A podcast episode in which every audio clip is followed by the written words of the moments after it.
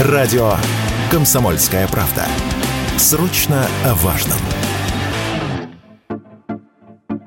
Гадание на кофейной гуще. Эксперты начали делать прогнозы, каким будет автомобильный рынок в России в следующем году. Три сценария развития публиковало Национальное агентство промышленной информации. В базовом прогнозе санкции в отношении нашей страны сохранятся на нынешнем уровне, а доля китайских автомобилей немного сократится. В результате снижения ключевой ставки ЦБ и незначительного роста инфляции всего за год будет продано немногим больше 1 миллиона 100 тысяч автомобилей. В оптимистичном сценарии доля китайцев китайцев на рынке не изменится, а объемы господдержки увеличатся по сравнению с нынешним годом. В результате к концу 2024 года россияне приобретут более 1 миллиона 200 тысяч автомобилей. Пессимистичный же вариант развития событий подразумевает усиление санкционного давления, снижение объемов параллельного импорта и сокращение мер поддержки. При таком раскладе новых машин будет продано немногим больше миллиона. Однако все эксперты сходятся во мнении, что делать какие-либо прогнозы просто невозможно сложно.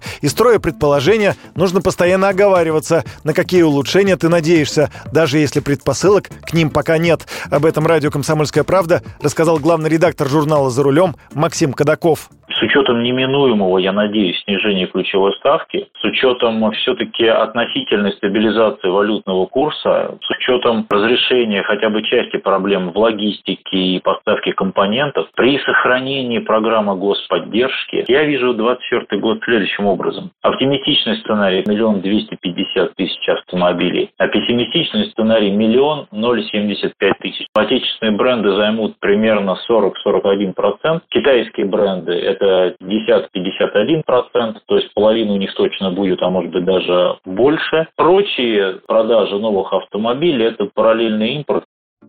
Некоторые эксперты не согласны с прогнозами маркетингового агентства и считают, что положение дел будет менее оптимистичным. Например, вице-президент Национального автомобильного союза Антон Шапарин рассказал радио «Комсомольская правда», что покупка автомобилей в следующем году в принципе станет делом более сложным и затратным огромная ставка Центрального банка. Следовательно, автокредитование будет находиться на крайне низком уровне. Поменяются правила покупки и продажи автомобилей бэушных. Дилеры, скорее всего, получат возможность без второго НДС покупать и продавать друг другу автомобили. А это значит, что они сметут с рынка все, что можно, и дальше будут продавать со своей комиссией. Что касается страновой принадлежности продаваемых новых машин, то и это предсказать невозможно, потому что мы не знаем, как будет геополитически складываться ситуация. Не решат ли китайские производители покинуть наш рынок или европейские производители вернуться? Сегодня средняя стоимость нового автомобиля в России держится на уровне